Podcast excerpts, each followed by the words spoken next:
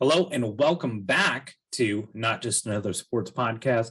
This is the March 9th edition of the podcast. We are days away from the NFL legal tampering period to begin. And joining me, as always, is Christian Amesworth. Christian, are you getting hyped? Are you getting excited? What are your feelings? Well, yeah. How can you not be excited after one of the biggest days of any offseason that we've seen in a long time, especially for the AFC West, right? Like Russell Wilson just got traded to the Broncos. Let's go. Let's get some competition. Yeah, you know, I think it's always kind of interesting to see how these dominoes fall. Um, you know, usually one kind of falls and then another does, so on and so forth. I mean, I remember it back even when it was the um, Alex Smith trade. You know, that was kind of one of the first dominoes. And last year it was Matt Stafford getting traded during the Super Bowl. But it, to me, they, you know, the rumor is when it came to the Russell Wilson trade, that this had been in the works since the Senior Bowl, and they knew that Rodgers was going back. But it also was no coincidence that the news broke hours after the Aaron Rodgers news broke. So, um, you know, I, I think that the the pieces are starting to fall. There's definitely a lot more quarterback pieces that need to fall. Um, you know, I think some of them will happen in free agency. I, I think that you know that we might see another quarterback two or two traded, like Kirk Cousins, possibly. We saw Carson Wentz get traded today. But um, I mean, you you you started with it right there at the lead. Um, Russell Wilson to the Broncos. Um, kind of stinks if you're a Chiefs fan. I'm not gonna lie. Um, on the surface level, I think for me, the biggest takeaway from this, not just as a Chiefs fan, but just as a fan of football in general, is what the hell are the Seahawks doing, man? I how do you get this sideways with a player who is pretty i mean russell wilson has some nonsense but compared to um you know Panchakarma cleanse aaron rodgers and some of the other divas that have been in the nfl at the quarterback position russell wilson is not that bad. And they chose 70 whatever year old pete carroll over russell wilson. I mean i i cannot understand how the seahawks got themselves in this bad of a position in the same breath, I think I know the answer to the question. And it's part of what scares me about the Chiefs a little bit. It's that they continually did made poor decisions when it came to the building of the roster. And then it left a like diminished roster for Russell Wilson.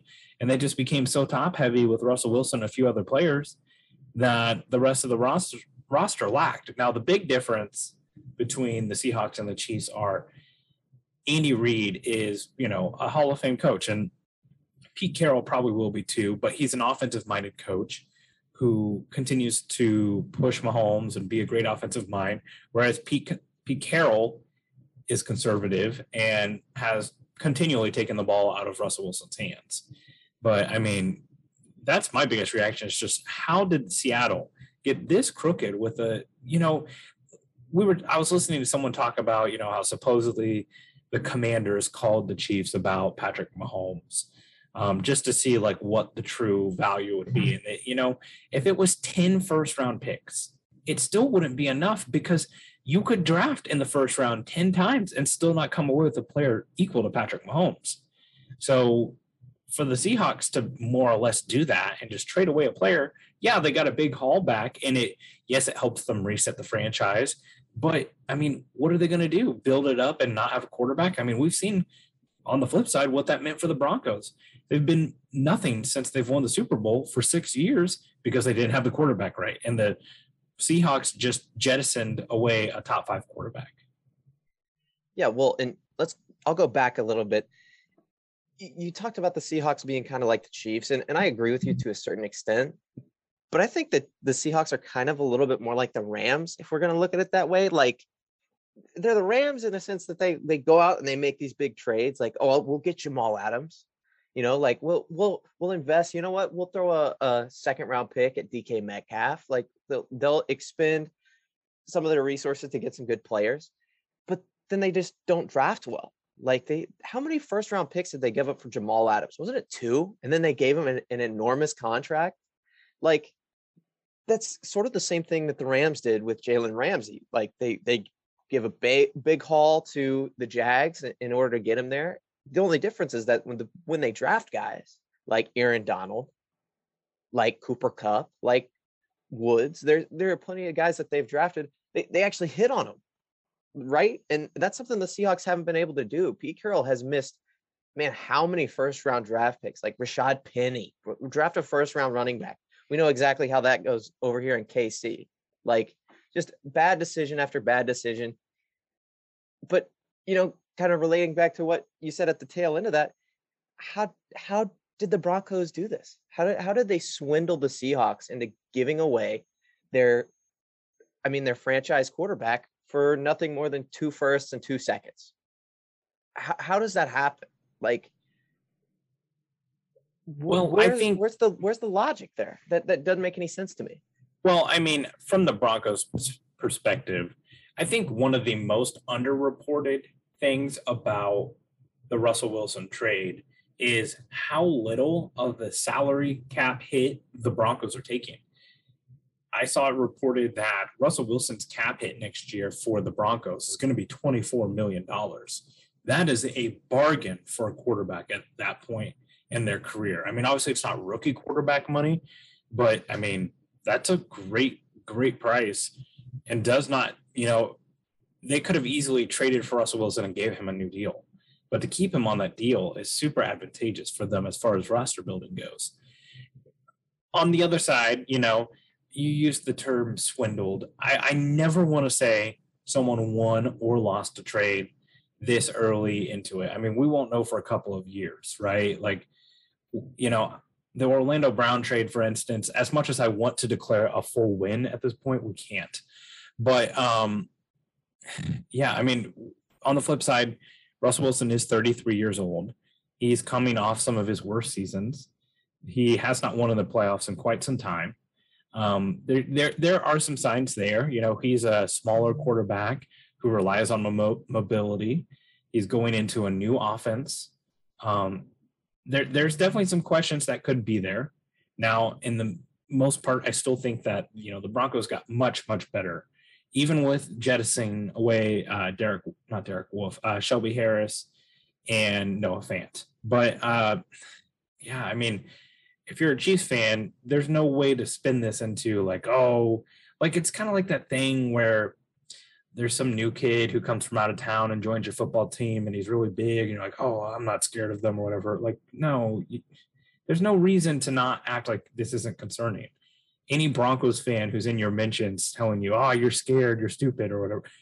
No, like Russell Wilson's a good quarterback. They've always had a good roster. It makes sense to be concerned about this. You have to play Russell Wilson twice a year now, and uh, there's no there's no way to sugarcoat that. It got a lot harder to win the AFC West. Now, you know, we saw the AFC or the NFC West be a really tough division this year, and both and two teams made it to the NFC championship from that division. So I mean, it's definitely possible, you know, that the Chiefs are still a Super Bowl contender. It's this isn't the end of the era or anything like that, but I mean, this just real to me, the thing that was the biggest kick in the balls from this, it was like losing the AFC championship game all over again. Like that feeling you had when Mahomes threw that interception in overtime where you knew it was over. Like that's how it felt again seeing Russell Wilson get traded to the Broncos because it just reaffirmed what an opportunity they threw away in that game. It that it's never going to be that easy again. They got to, you know, yes, they, you know, kind of struggled during the regular season, but they still more or less got the one seed. You know, they they had their playoff win, a thrilling game against the Bills that was, you know, a coin flip game literally. And then they get through all of that and then just piss it away against the Bengals. And now seeing Russell Wilson, you know, the Bills are still a great team. The Bengals, they have confidence now. They know they can win. They're going to spend because they have tasted the victory. That it, it's never going to be that easy again. No, and, and I agree with you, but let's not pretend like this is going to increase. It, it's going to increase the difficulty significantly from the past couple of years. Like Russell Wilson is a great quarterback. Okay. And I'm not downplaying that. I still think that the Broncos are the third best team in the division. Like Justin Herbert, he's got his two biggest weapons back, Mike Williams and who's that other guy? Keenan Allen. Uh, both of those guys are going to be back. The defense is still fairly good. They have a lot of draft capital. Like they're going to come out of this offseason looking looking pretty good. And I'd say at this point in their career, I think Justin Herbert is probably a better quarterback than Russell Wilson is. Now, my biggest problem with the Russell Wilson trade, or I guess not really problem with the trade, but problem with the, anointing the Broncos, you know, this this contender, is that the defense really wasn't that good last year. The Broncos are usually known for their defense. They weren't really that good. Like they, I think they were 21st in DVOA. That's not going to win you a championship. I know the Chiefs have had a, a pretty bad defense over the past couple of years and done very well. There's a difference. Patrick Mahomes is the quarterback. Like Russell Wilson is no Patrick Mahomes. Justin Herbert is no Patrick Mahomes. The, the defense or the the AFC West still has to run through KC. And I know that, you know, we don't exactly know how this defense is going to look unless Veach screws this up. I mean, catastrophically. I, I think that we will still be the, you know, in the catbird seed to win the AFC West. Yeah, I don't know, man. It's it's going to be. I I think you know win the AFC West is definitely possible, but I think the days of just getting that one seed locked up, or even the two mm-hmm. seed, are going to be a lot harder because I think that they might win the division at ten and seven because of these teams beating up on each other. I mean, the days of just clean sweeping the AFC West are are over. And I mean, I here's the thing about the Broncos too. You know, they now I think that they did this at the right time who knows as far as illegal tampering goes and when teams actually do this. But I mean, teams see now Russell Wilson is here. And you know, this is this is our time type of thing. So, like, you know, we've seen Von Miller hint coming back to the Broncos. This definitely encourages him. It would not surprise me in the least bit to see the Broncos go out and maybe they resign, you know, another Wisconsin guy and Melvin Gordon, which, you know, he's not terrific, but he adds depth and is a good player at times it wouldn't surprise me if they if I saw them add another wide receiver. And the defense, you know, with losing Shelby Harris, Bradley Chubb is a perennial disappointment. They don't have much of a pass rush there, but if you know, it's reasonable to think that Von Miller's coming back. They've, you know, they've got some holes. And, you know, yes, the defense was probably a little overrated from last year. The biggest, the biggest question in all this is just how does Russell Wilson do with Nathaniel Hackett's offense? Because Nathaniel Hackett's fallen on his face once back in Jacksonville and then came and rehabbed his image with Matt LaFleur. And Hackett didn't call plays in Green Bay. So there's, you know, there's some questions there. I, I think that they can run a system that will complement Russell Wilson. Um, honestly, kind of similar to how the Seahawks did, except they used more play action passing, whereas uh, the Seahawks just ran the ball. But I, to me, and I, I've said this numerous times, even before we were talking about Russell Wilson to the Broncos, is I, I think the fantasy football community has powered this Broncos Super Bowl ready, just a quarterback away narrative for so freaking long. Courtland Sutton is okay. Like he's good but I mean, what are we talking? Top 25, top 30 wide receiver? Tim Patrick, like everything that you think about Tim Patrick comes from the fact that he's Tim Patrick. Like, you know, start throwing out wide receivers in the AFC West. Where is Tim Patrick on the list?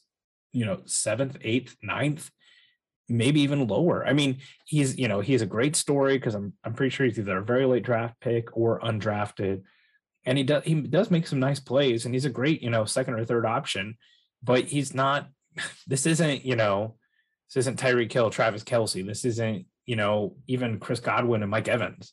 They traded away Noah Fant, which is kind of a disappointed.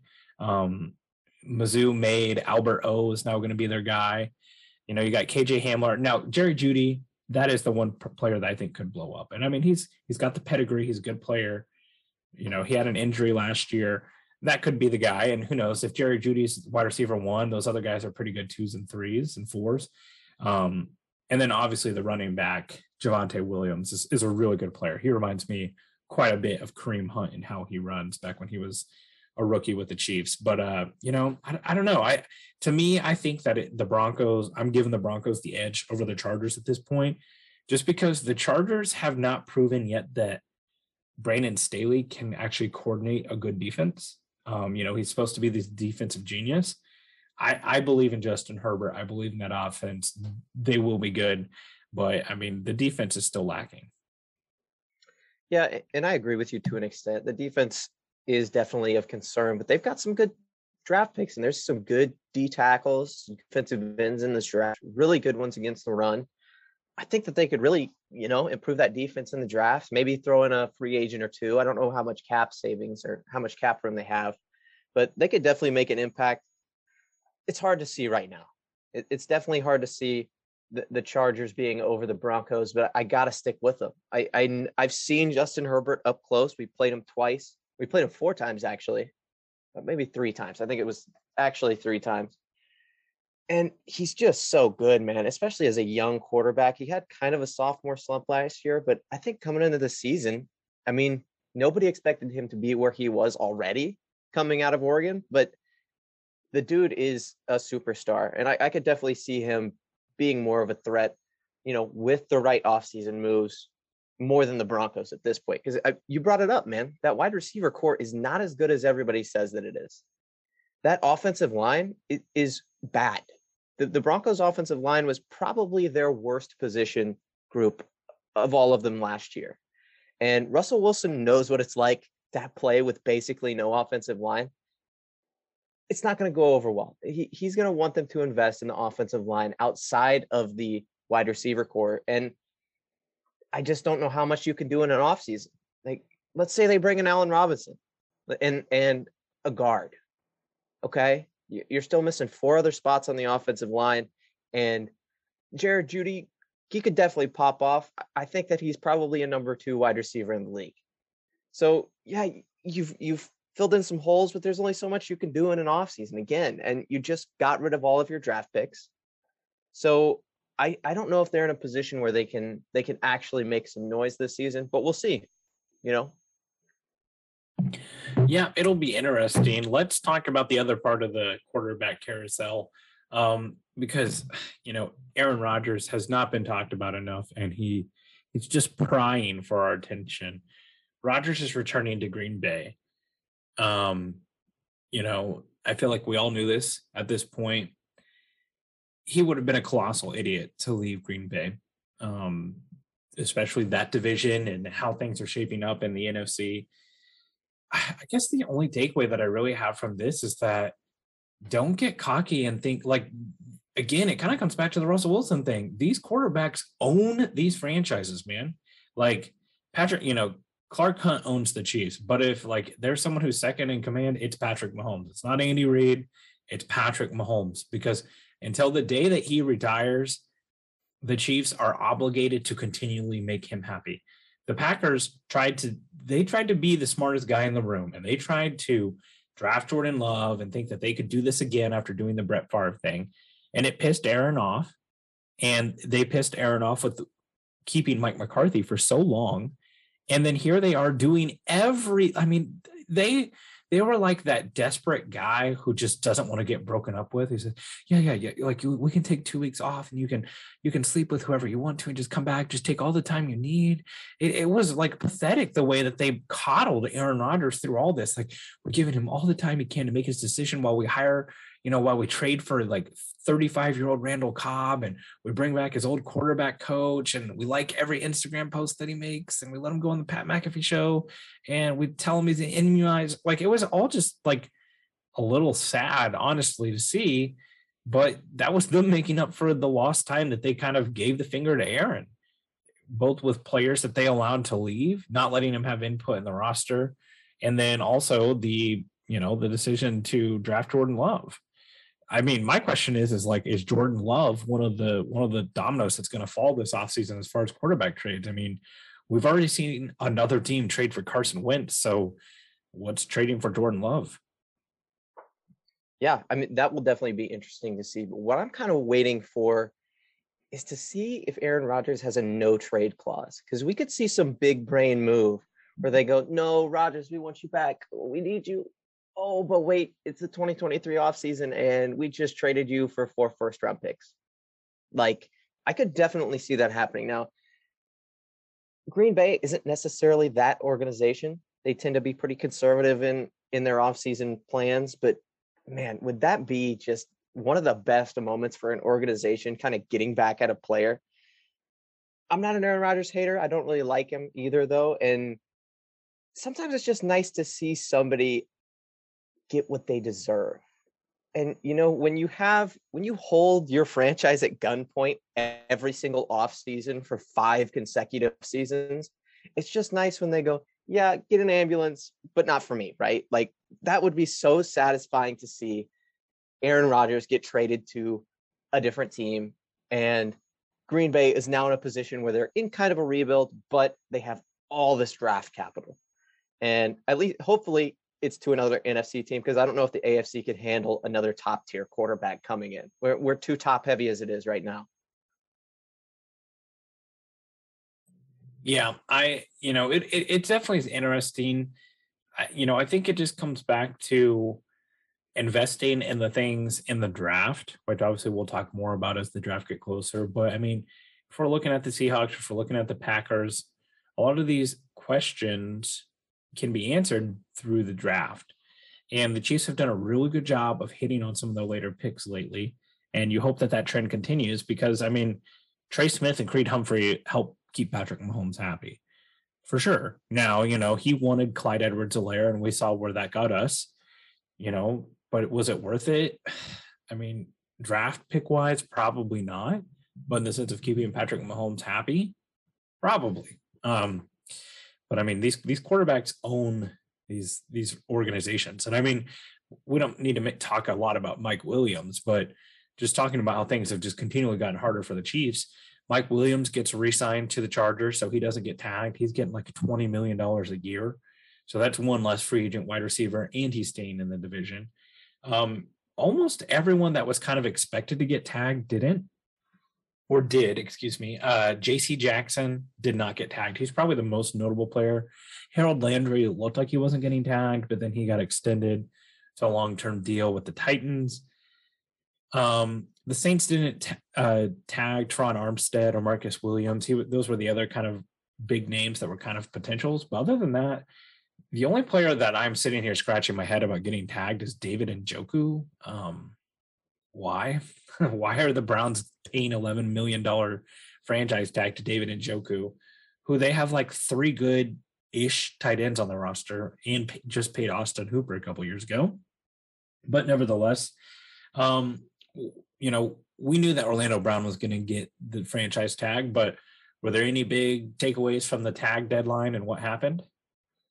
I mean, really, the only big shoe to drop was the Chris Godwin thing. I mean, we we kind of expected that he might get a deal done, eh, you know, for for the Bucs, but I think everybody kind of had their heart set on like, oh, Chris Godwin's going to hit the market, and the Chiefs are going to pick him up. Well, maybe at least everybody in KC wanted that to happen. Um, unfortunately, he got tagged. The David Njoku thing does not make any sense. The, I mean, unless you say, well, we have a franchise tag and we have to use one. You know, it's like you got to spend all your money in one day or you don't get it back. Like that, that kind of makes sense. But also, they have two or three other good tight ends. Why? What, what are we doing? I mean, I think Kareem Hunt also is is a free agent now as well. So why not use it on him? I think that he probably does more for your offense than than David Njoku does. So yeah, that, that was a head scratcher for me. Other than that, Jessie Bates getting tagged by the, the Bengals, I think everybody expected that. Um, Allen Robinson walking, you know, that everybody kind of expected. There really were no huge surprises other than that, and maybe OBJ getting franchise tagged. Now, there was some speculation. I mean, Orlando Brown, not Odell. I think people kind of thought the deal would be done by now. Like I expected that this was going to be like we were we were going to get that done maybe as the first thing, maybe before the Tyreek Hill extension. We get this deal done with OBJ, and now it's gotten into like this weird. He's not going to sign it because Patrick Mahomes is having a wedding type thing, or maybe he doesn't have accurate, like he he doesn't have good representation for this. Deal. Yeah, that it, it's that, becoming a mess. That article that you're referencing by Mike mm-hmm. I mean, borderline comedy some of the stuff that was put in there. I mean, that is a prime example of NFL's player NFL players are what feeds teams or agents information like the players and the agent side. First off, I didn't know that Orlando Brown didn't have an agent. um, must be like a Ravens player thing because of Lamar not having one as well. But the I'm not working on a long term deal right now because I want to focus on my charity event, which is like in April and it's bowling for like a couple hours, and then support Patrick Mahomes through his wedding. I've been married before.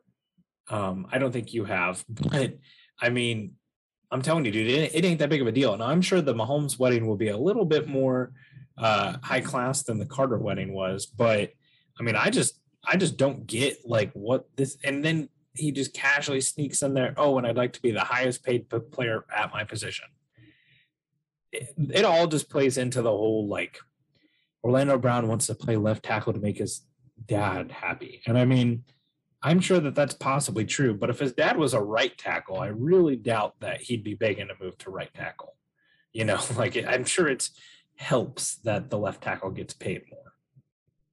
Yeah, and I, I didn't hear about the. I, I, must have missed that in the article about him be, wanting to be the the highest paid player at his position. I don't think you could do that, can you? I mean, it, you you watched as many Chiefs games as I did last year. Does that that make any sense at all? Oh no! I mean, there's no there's no way that you can make Orlando Brown the highest paid left tackle in football. No, I mean it's like anything, kind of like the Patrick Mahomes contract is already kind of looking like a sweetheart deal right now as more and more players signed, like the Aaron Rodgers contract. But I mean, no, there, there's no way you can, especially because, like, I feel like, you know, we sign Orlando Brown, he gets his big deal. There's always that potential of him sliding back over to right tackle after he gets paid, because we all know that's what this is really about. Um, sorry, Jeff, with 32 followers on Twitter, who continually yells, "No, he wants to be left tackle because dad. He'll never do anything different." No, it's about money. But um, yeah, man, I mean, you you just can't pay him top of the line money. He cannot go out there like the Chiefs got outbid last year for Trent Williams. Like they can't go and top Trent Williams player with a player who's 65% of Trent Williams, 70% of Trent Williams. I mean, you know, if this was Trent Williams, at least you feel good about like, you know, back when Justin Houston got his big deal in like 2015 or whatever you were paying Justin Houston, but at least he was the you know one of the premier pass rushers in the league, and he was the highest played play, highest paid player at his position. But well, it I mean, was argued that he was one of the best of the decade because he just came off like a 22 sack season, didn't he? Yeah, I, mean, like he, he, he scared the record. Yeah, so I you can't pay you cannot pay Orlando Brown Trent Williams money. That that to me is is nonsense. I, I think that if that's what OBJ wants, I think that he has all of the power in this negotiation because we traded for him and we don't want to lose out on that investment. I also think that it, it's okay to say no. I think it's okay to to not fall into the sunk cost fallacy here and invest something else into the tackle position. We t- we talked before the show about who we would be mad at if, if the Chiefs drafted at at 30. Um, and one of the things you brought up was offensive tackle was somebody you would not be mad if they invested in and surprised me a little bit, but that makes complete sense. If this is where we're at with the OBJ deal and we're a franchise tag, you know, we, we might even franchise tag him next year.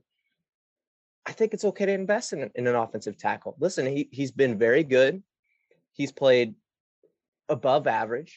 You know, his, his play has been above average. And I think that if you want to invest 80% of what Trent Williams has gotten. That's okay. You can do that. You, it was a good investment. I think we we would have I think you could say we won the trade if we signed him to a 4-year deal and be done with it. But if, if OBJ is wanting top dollar, I, I think that that's ludicrous. I, I you can't do that and expect to have a good off season or to become the dynasty that you're aspiring to be. Well, I think one one thing that I will applaud the Chiefs on doing in this instance is they did not because when they traded for Frank Clark, he was traded to the Chiefs, and then an hour later we found out we got a new contract.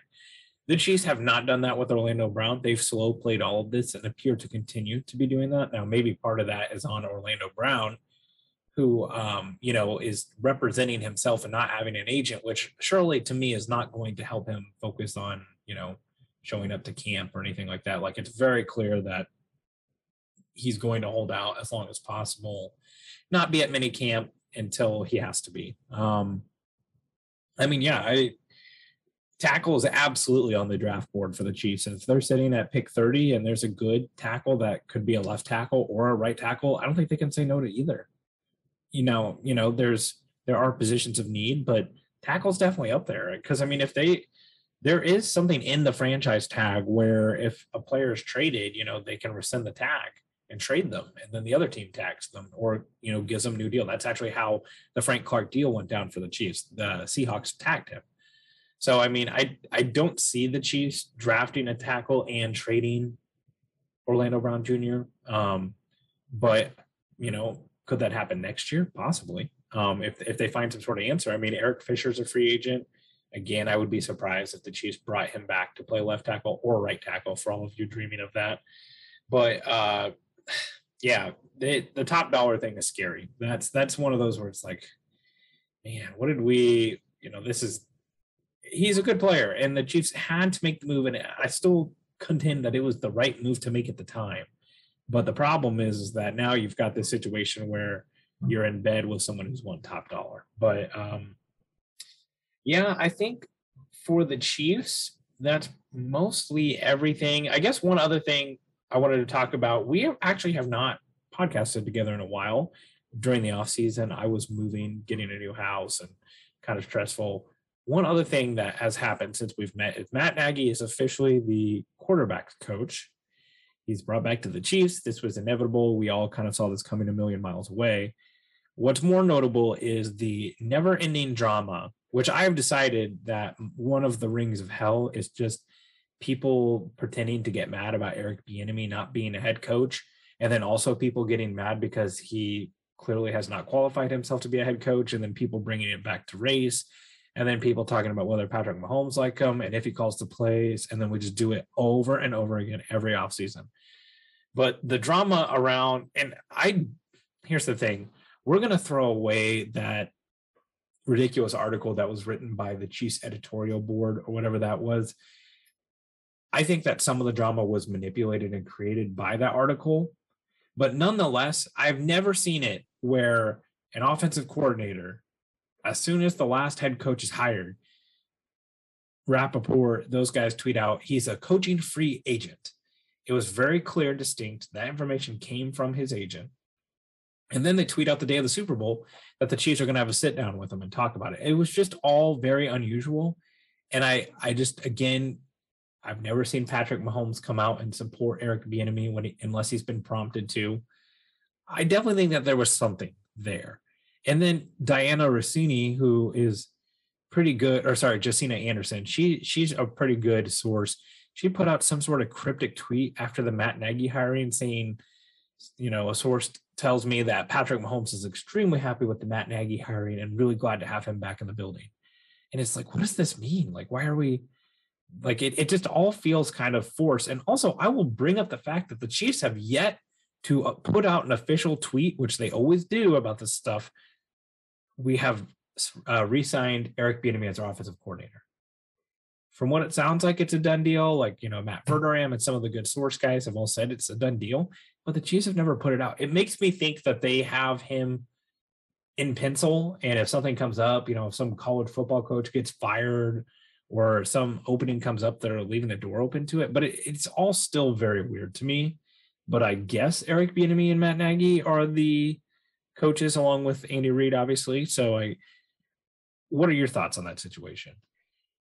It's definitely a weird situation, right? Like it, you said it, there was no official post. It does seem sort of tongue in cheek, like, oh, we brought him back. Yeah, well, yeah, sort of. And Mahomes is happy he's here. Yeah, well, kind of. Like, it, you know, I, I don't have I, I, don't care what happens either way. If EB comes back, that's great. If Matt Nagy ends up becoming an offensive coordinator, that's great too. Um, it's obvious that they're both fairly good at their jobs. Andy Reid wouldn't keep him around for as long as he has, unless you know they were at least somewhat competent. Um, Bob Sutton, you saw he got kicked out of the building there towards the end of his, well, at the end of his Kansas City Chiefs career.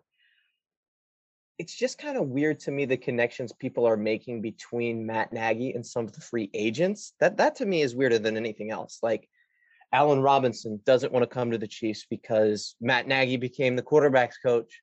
It's like, dude, that, that's the most ridiculous thing I've ever heard. Yeah, okay. he's not in charge of schemes. And everybody knows that the offense runs through Andy Reid. And he has the final say on all plays and on scheme and who he wants out there. It all runs through Andy Reid. If Allen Robinson comes, he's going to be part of the offense. Okay, so that that to me makes more noise than anything else. Eric Bieniemy is a great offensive coordinator.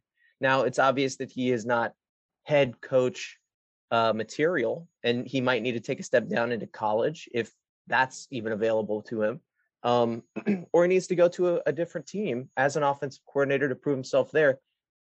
It's clear that Matt Nagy really isn't head coaching material. So I think having them both on this roster, it makes the roster better. I'd rather have Matt Nagy, who's who's been there, done that, been a head coach, been an offensive coordinator, sort of step back and, and get some perspective on the situation and, and kind of take a reduced role.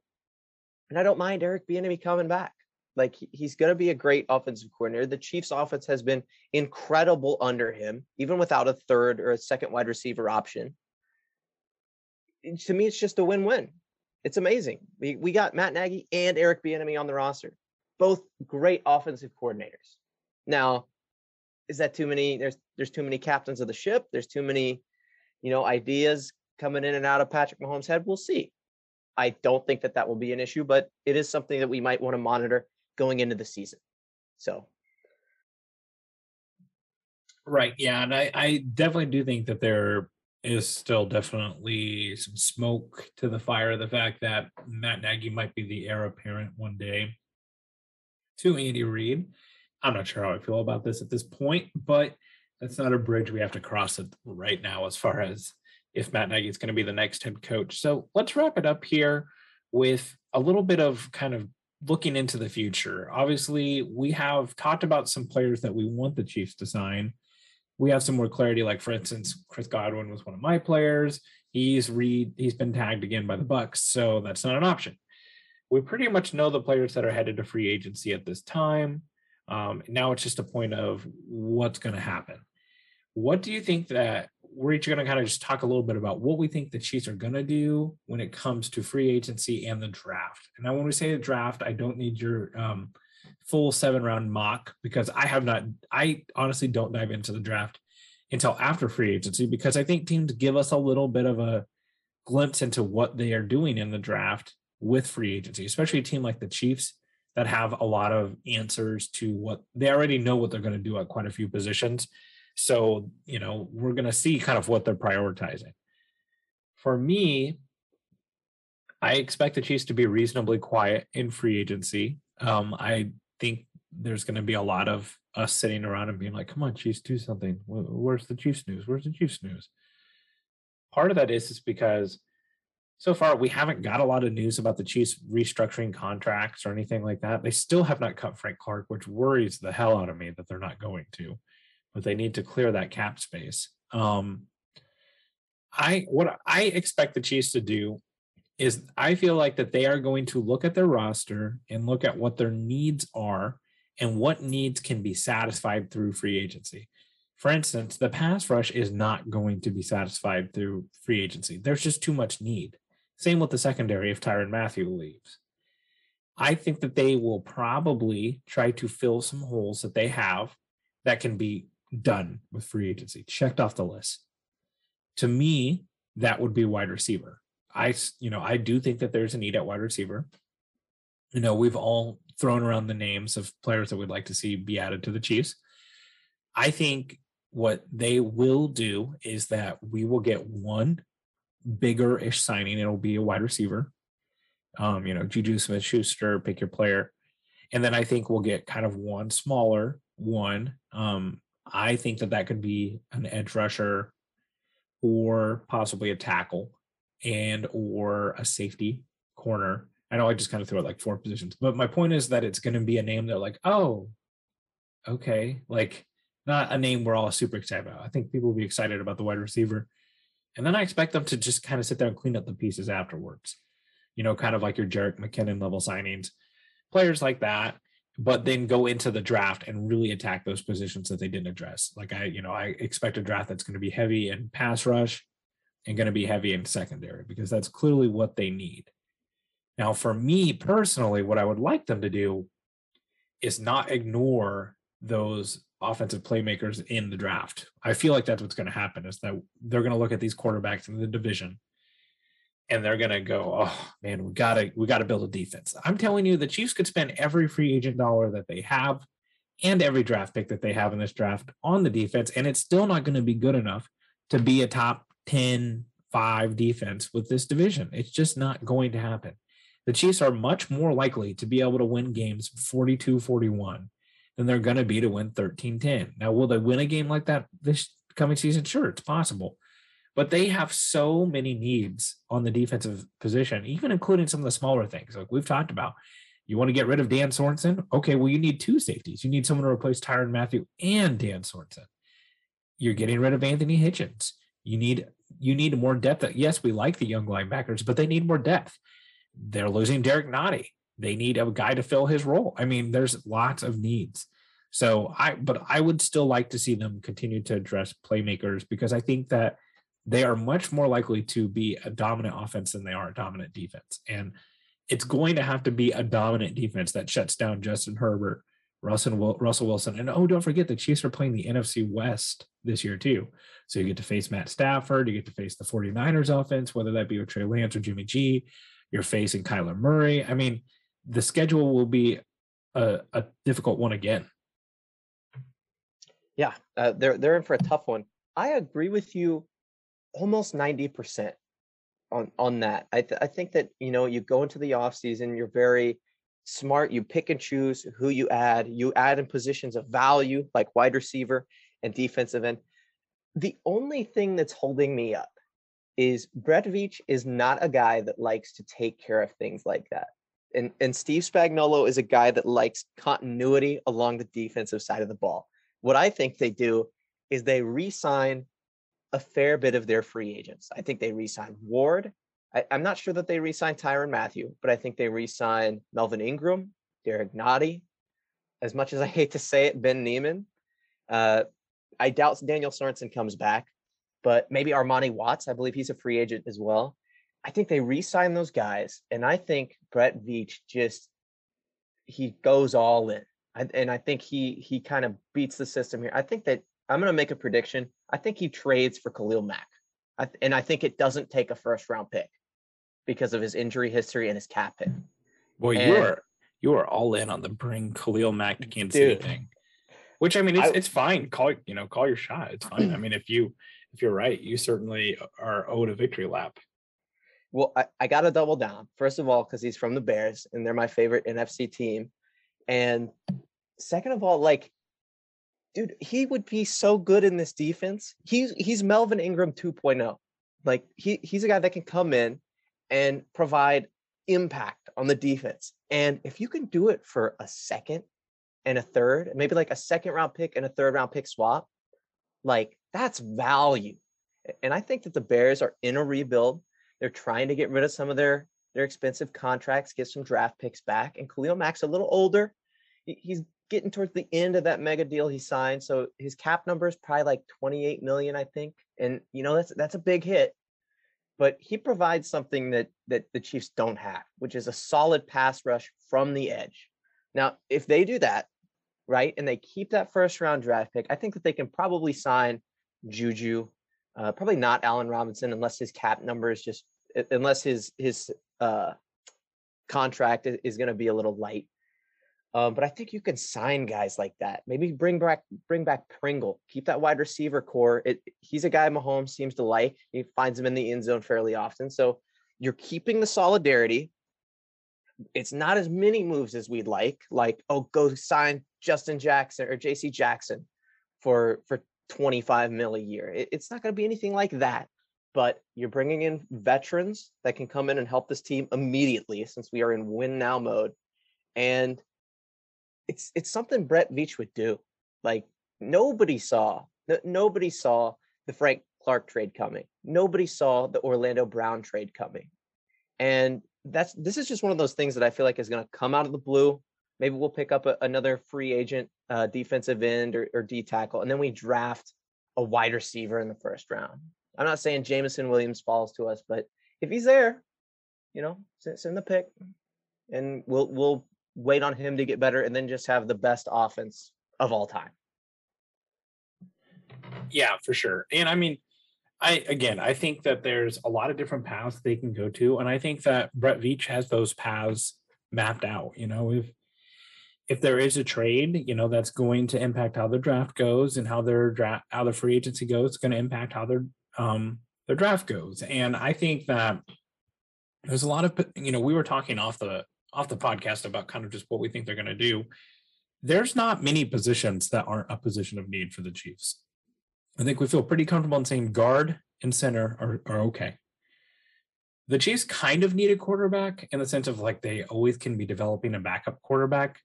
I don't think you want to re-sign Chad Henne because it's just getting expensive to have a backup like that. Whereas, you know, just get someone who's cheap who can sit behind Mahomes.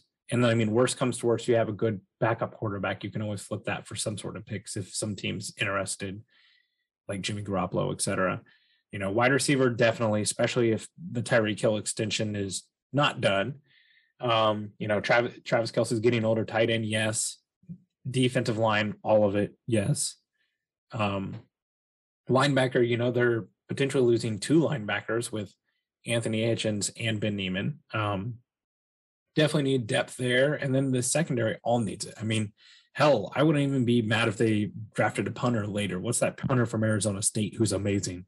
Uh, Tommy Townsend always has terrible punts when it matters most, it seems like. Um, you know, I'm talking late round for a punter. I don't need a third round punter, but you know, there's not many positions that aren't a need. So I really think I really hope that they're in a position where they can do best player available in the draft, the highest player on their board.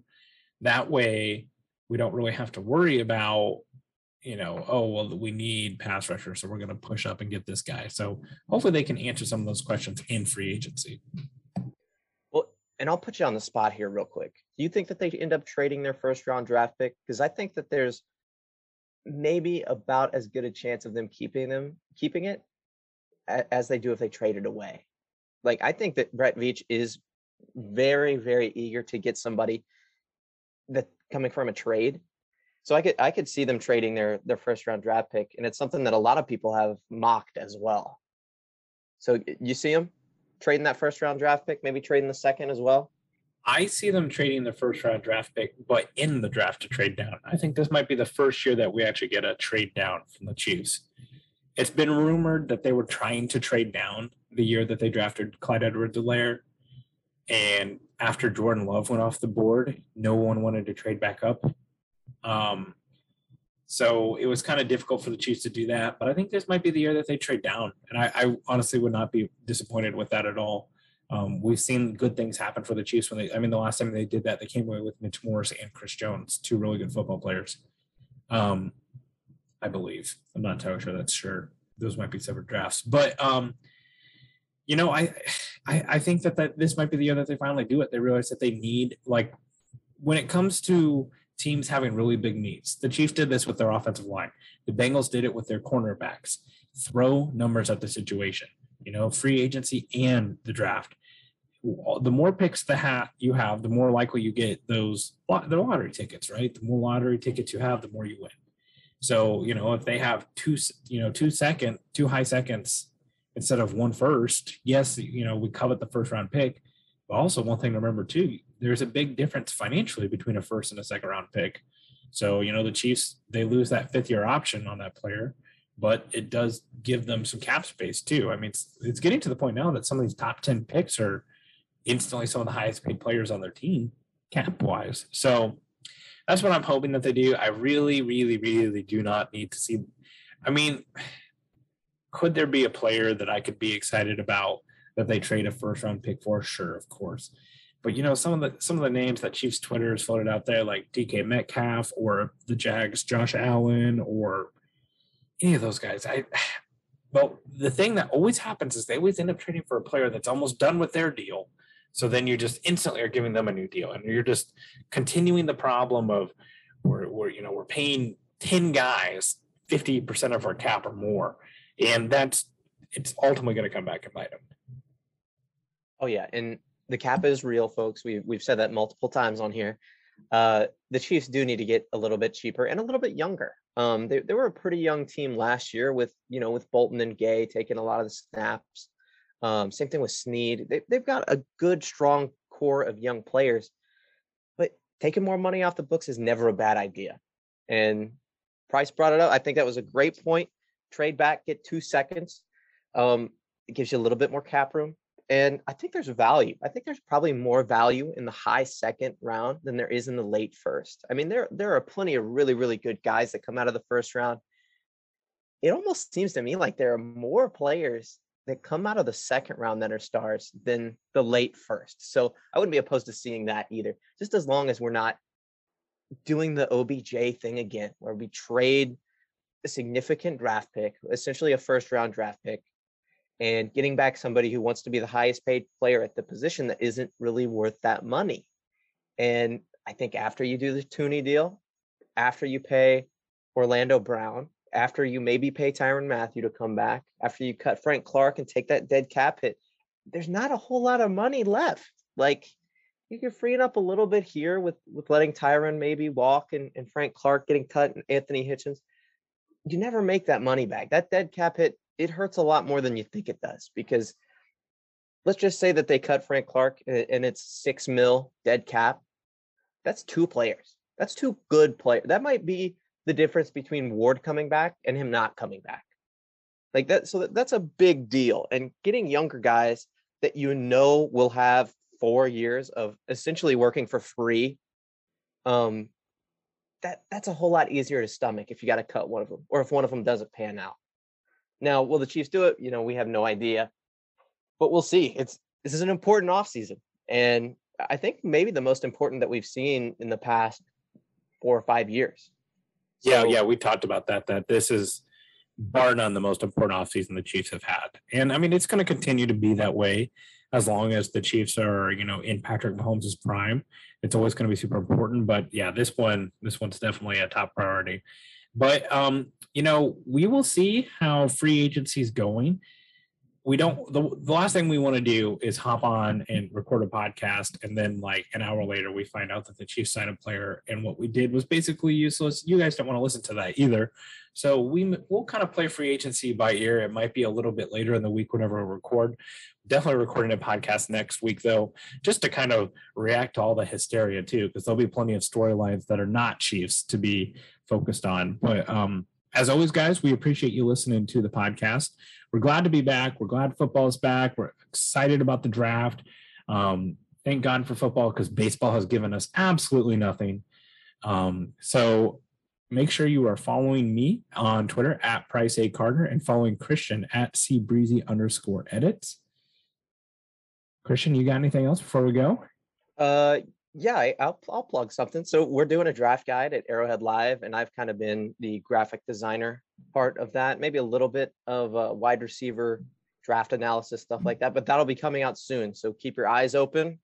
Uh, it should be pretty good value. So yeah, watch for it. It'll be coming out, I think, right before the draft, maybe two weeks before. So yeah, and I mean, this is just a like a reminder when it comes to you know I see so many people when it comes to social media like oh it's another it's a Ravens blog it's a Chiefs blog it's a you know a you know a minimal podcast or whatever.